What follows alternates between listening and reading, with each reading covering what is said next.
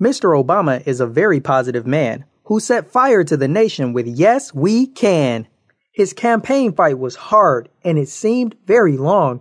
He had a few problems, but he kept growing strong.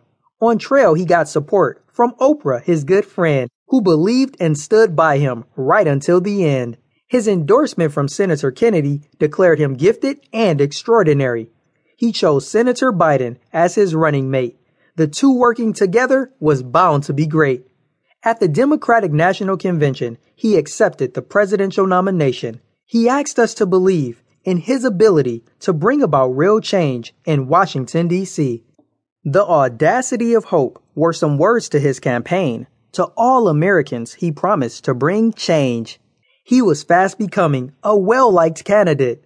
Never had anyone seen anything quite like it. Crowds by the millions were coming out to see the young man who promised changes at his rally. His maternal grandma was not doing so good. He stopped and took a break, as any good grandson would. His wife stepped in while he went to go see about his beloved grandmother the time while he was out.